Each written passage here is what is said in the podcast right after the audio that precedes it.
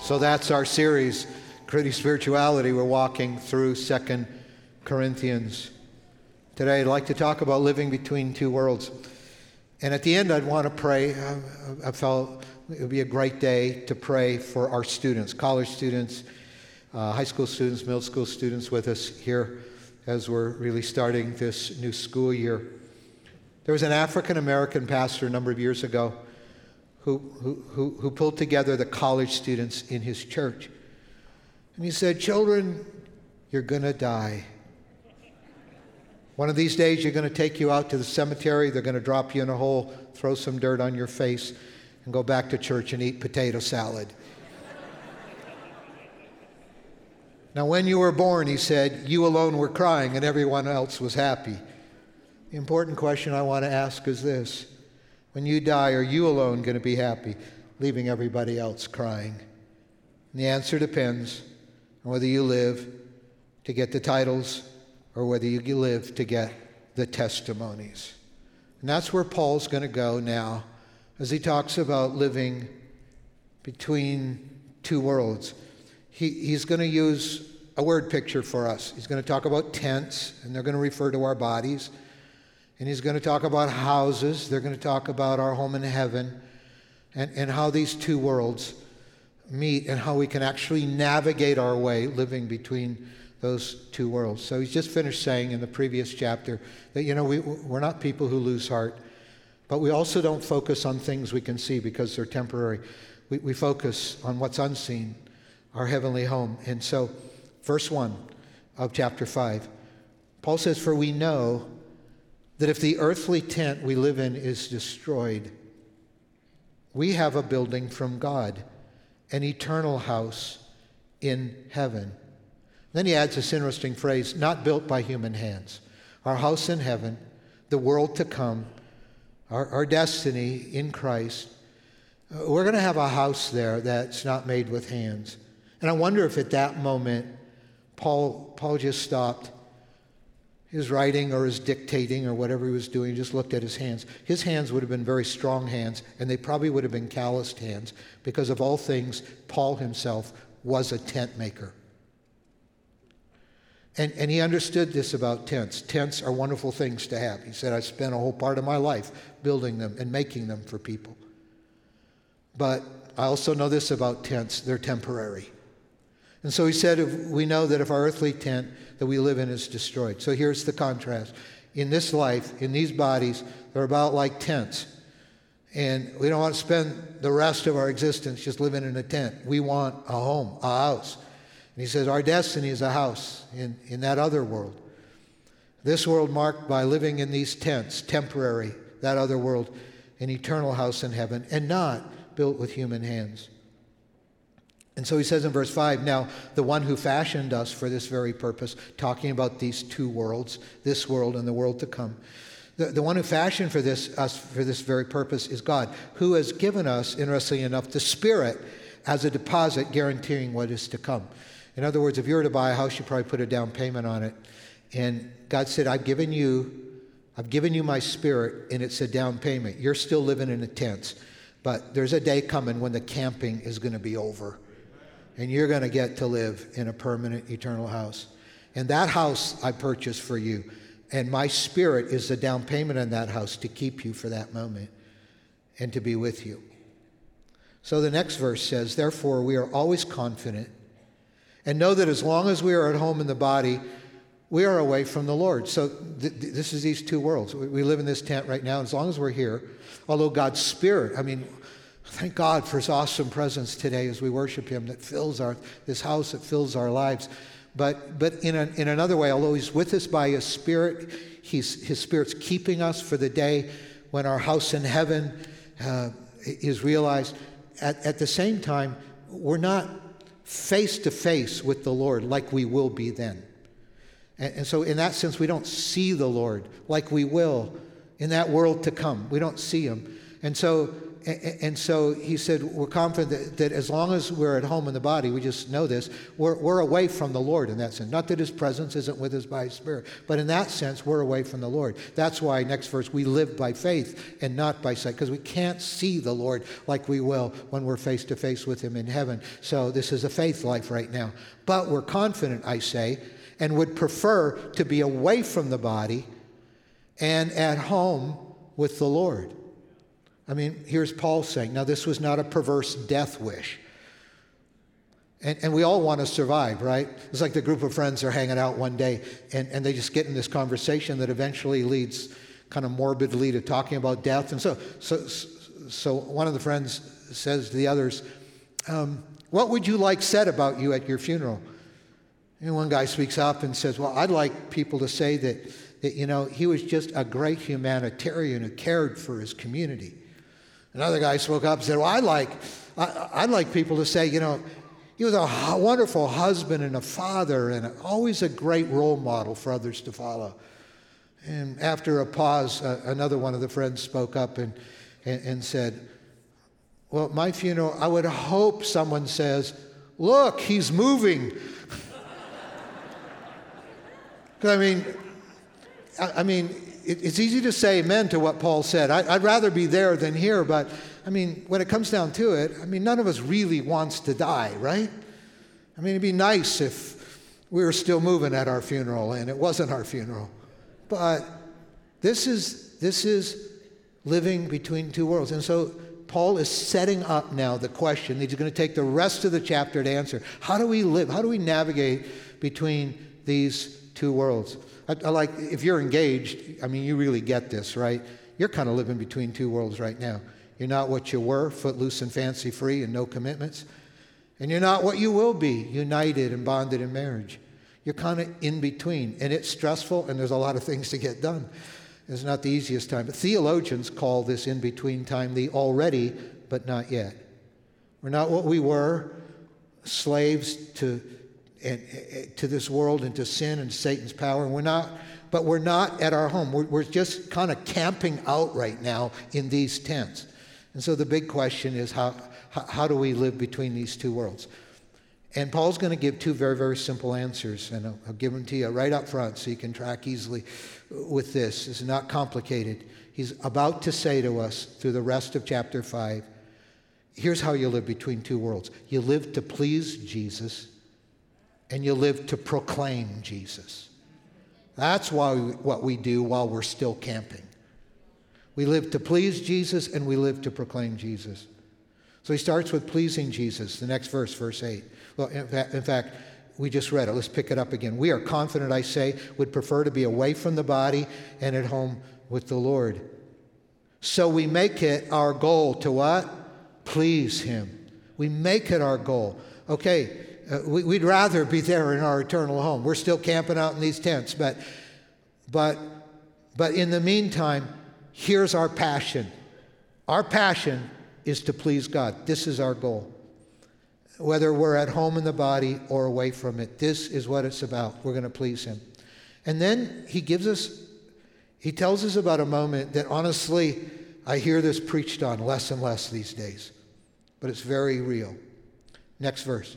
For, after saying it's our passion to please him, for we must all appear before the judgment seat of Christ, so that each one of us may receive what is due for the things done in the body, whether good or bad.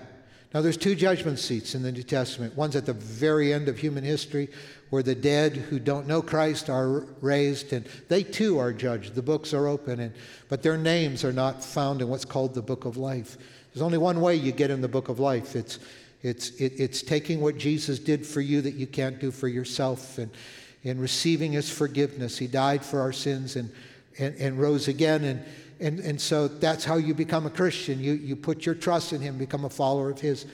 But, but there's going to be this, what they call this white throne judgment, Revelation chapter 20. That's not the judgment seat, though, that Paul's talking about here. Paul's talking about those who do go to heaven. And we go to heaven not because we're particularly impressive. You, you can't buy your way, you can't earn your way, you can't deserve your way into heaven. It's only by trusting in Jesus who did something for you you can't do for yourself. We're unworthy of it. That's why we call it grace. So you get to heaven by what Jesus did, not by what you do. But when we get to heaven, Paul says we are still going to be accountable for our lives, for what we did. Did we twiddle our thumbs and waste our lives while we were living in this tent, just kind of waiting for heaven to arrive? Or do we make a difference with our lives? And so he says that we're going to appear before the judgment seat of Christ. You're already going to be in heaven, but there's going to be this accounting for your life.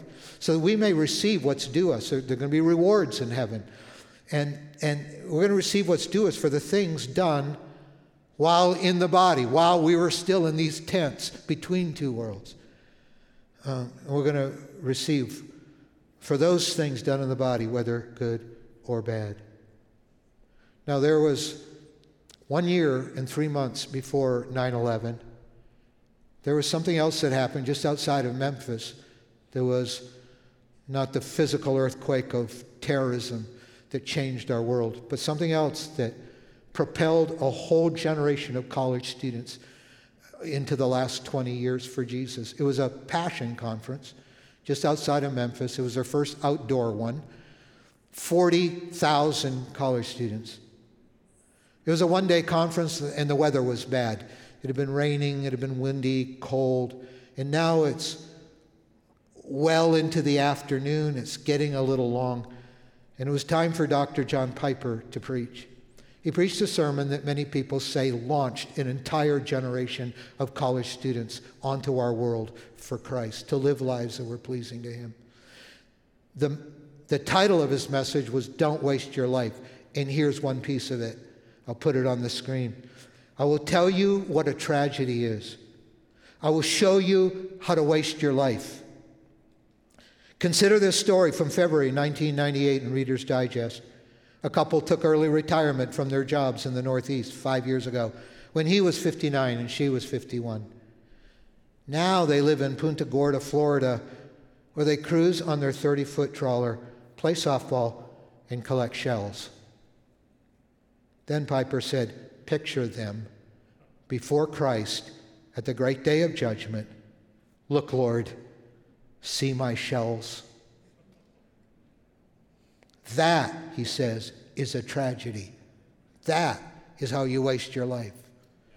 Now, don't come back at me. I have, a hobby, I have hobbies just like you have hobbies, and, and, and that helps make you a healthy person. But I want to tell you when I stand before the judgment seat of Christ, I don't want to just say, Lord, here's my trivial seashells. That's, that's all I have to account for my life. Don't waste your life.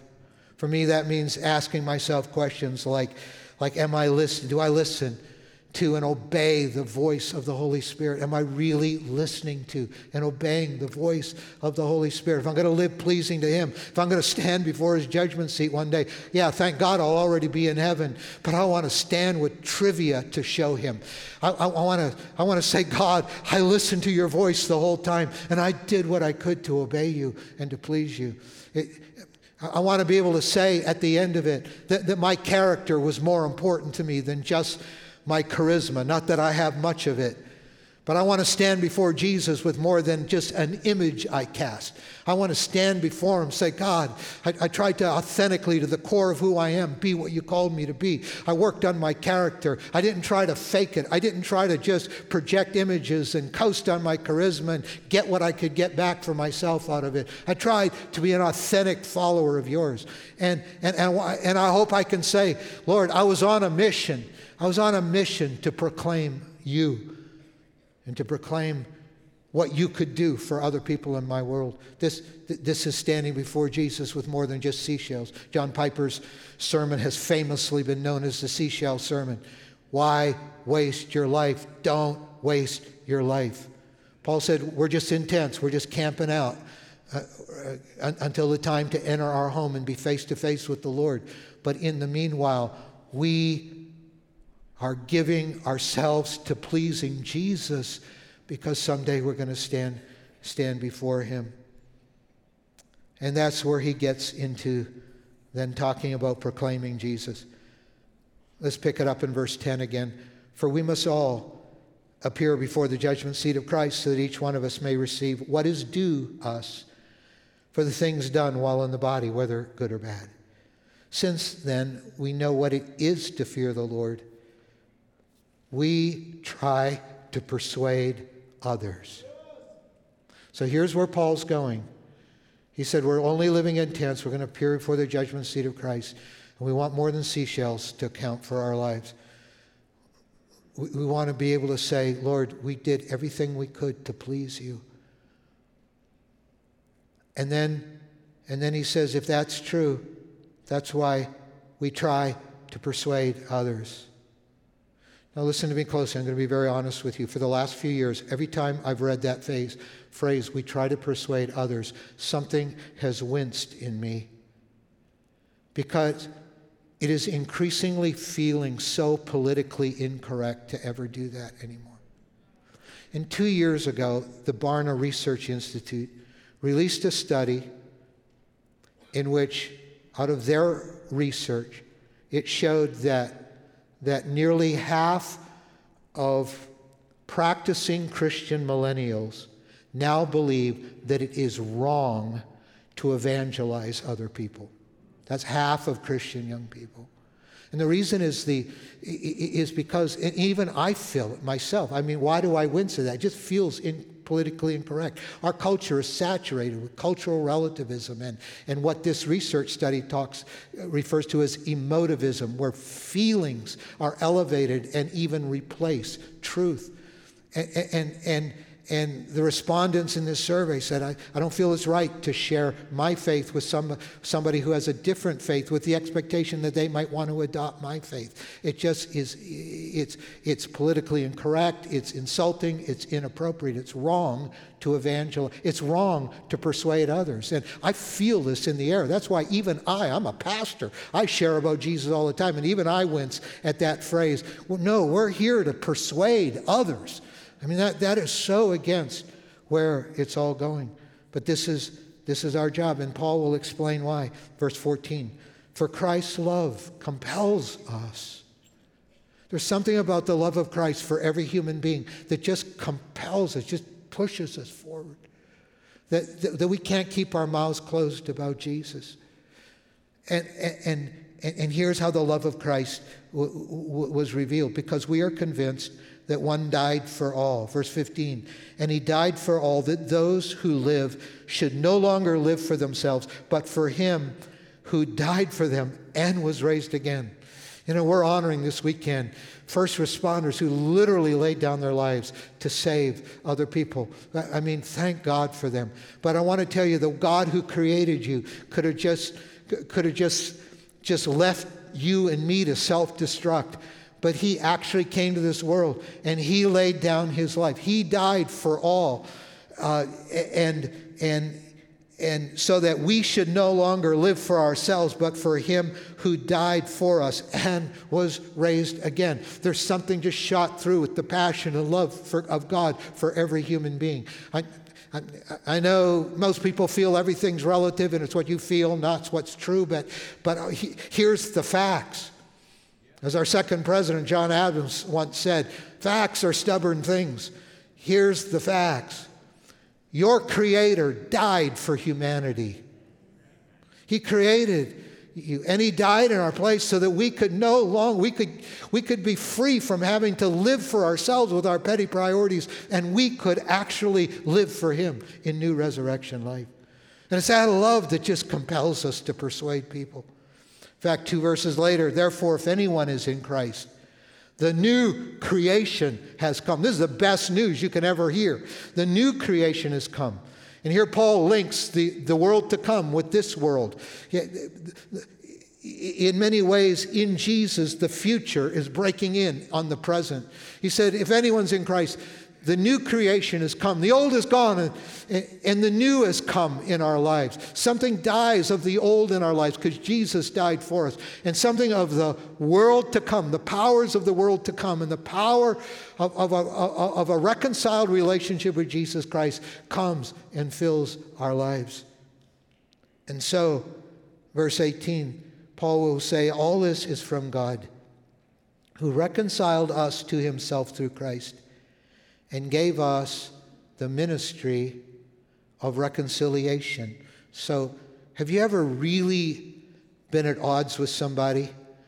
I mean, it's more than a food fight. You, you, you've really, you've really been on the other side of the table with someone for a long time, and finally you reconcile. That's a word we use. It's a relationship word.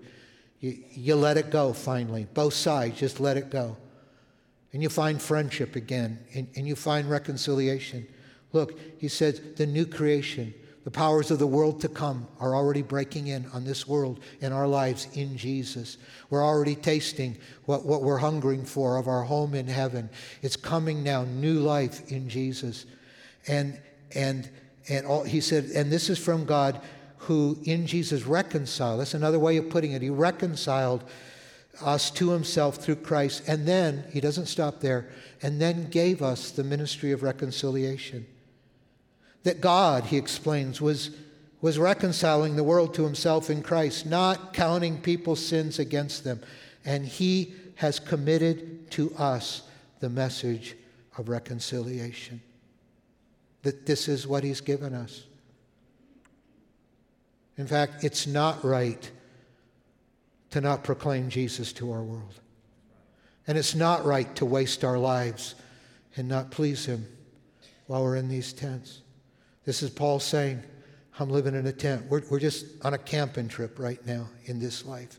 It's not the ultimate real. It's not, and it's certainly not the final. It's only temporary. And yet, yet in these tents, we're just passionate because newness has come to us through Jesus. We're passionate. We're passionate about pleasing Jesus and proclaiming Jesus because he's given us the ministry of reconciliation. That's why in the next verse, verse 20, he says, We are therefore, could you say those two words with me? Christ ambassadors. You know, an ambassador represents one country to another country. And they work in an embassy, and that embassy in the other country actually is officially the territory of the country they're from.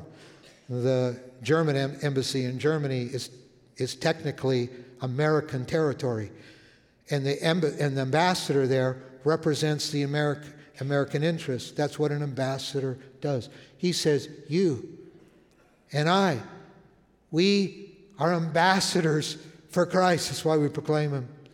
Now, if you grew up in the Assemblies of God, which I did, uh, in your youth group it was probably called CAs, right? Christ Ambassador CA. Then I transferred to the University of Minnesota as a as a junior in engineering, and I joined a Chi Alpha group, which was a university ministry group started by the Assemblies of God. We've got a lot of national Chi Alpha leaders who are part of our church and even here this morning. And that redirected my life. But what's Chi Alpha? Chi is Greek for C, Alpha is Greek for A. C A. And then, of course, someone had to come up to me after first service and remind me that, and now you pastor at Central Assembly. I go, I never thought of that. Thank you for telling me. I don't care how you slice, dice, or rearrange CA. We are ambassadors for Christ. We live in these tents to please Him and to proclaim Him. And that's what it's all about. That's what it's all about. I see my friend Jerry Spain over here. We've been running buddies for years. Now we walk, but he is 14 years older than me. But yesterday, um, yesterday we were walking. He told me a very vivid story. He's, um, and Jerry's got guts. You remember when 9 11 took place?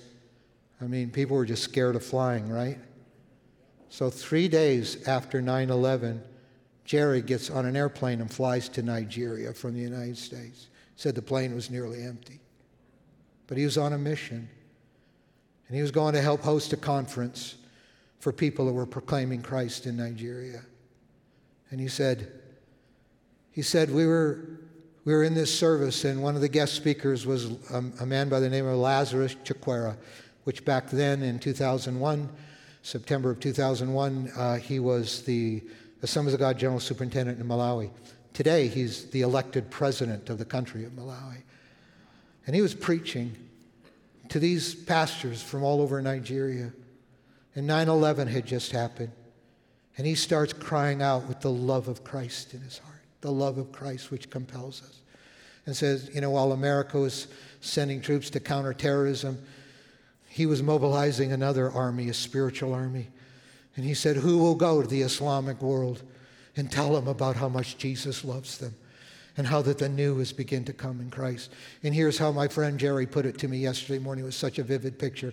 He said Nigerian pastors all of a sudden just started running to the altar, saying, I'll go. I'm on a mission.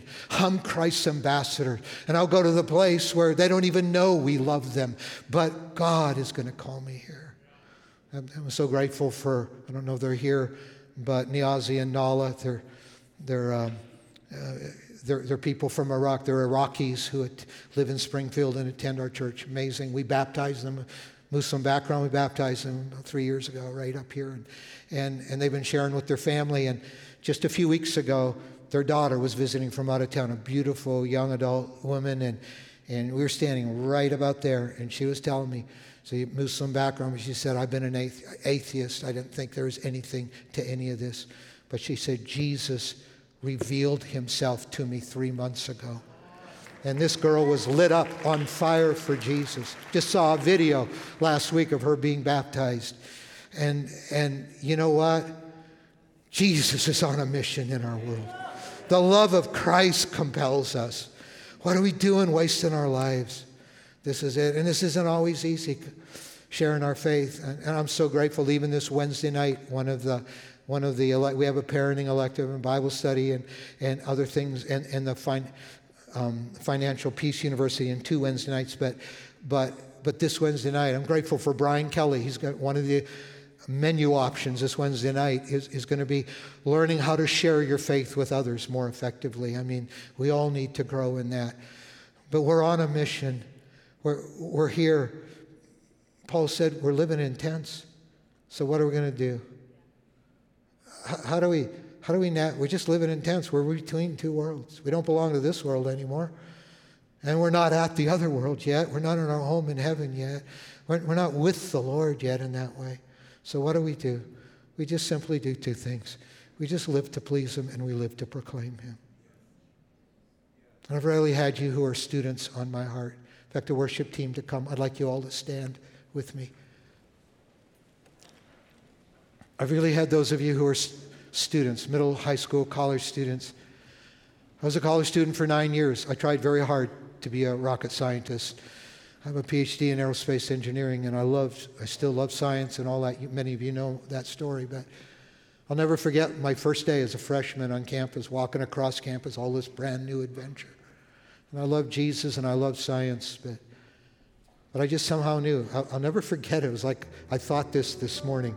It's that clear to me still. Um, I remember walking across that campus in an unpremeditated moment, these words went through my head I am here as a missionary before I'm here as a student. It was like this I'm a missionary first. I walked, I walked the grounds of Winona State University where I spent my first two years. And, I said, God, I'm your person. You hear me say this often you're, you're God's person wherever you go. Uh, you're God's ambassador. You're Christ's ambassador. We're in this world. We don't belong to this world. You're Christ's ambassador. And I just had this sense I'm on a mission before I'm to, here to get an education. And I worked very hard in my education. I pulled very good grades. I studied very long hours. But in spite of that, I knew I was there for a mission before I was there for an education. And that's what I want to pray for you. I want to pray that your student life will be filled with the passion to please Jesus and proclaim Jesus, and then leave it in Jesus' hands and see what he might do. When I was a student that first year at Winona State, I had a friend, he was a Baptist, and, and he used to call it soul winning. And, and he said, Jim, we need to tell people about Jesus. So every Monday night, he said, I need you to come with me. We're going to knock on doors in the dorms and we're just going to tell people about Jesus. Every Monday night, we just went and told people about Jesus. I know that sounds almost impossible for most of us these days, given the cultural context today. But I don't care how you do it, but we're on a mission. We're Christ's ambassadors. And if you're a student, I want you to see that you are there for a mission before you're there for an education. Work hard on your education. I'm going to pray for you for that. But at the same time, The love of Christ compels us.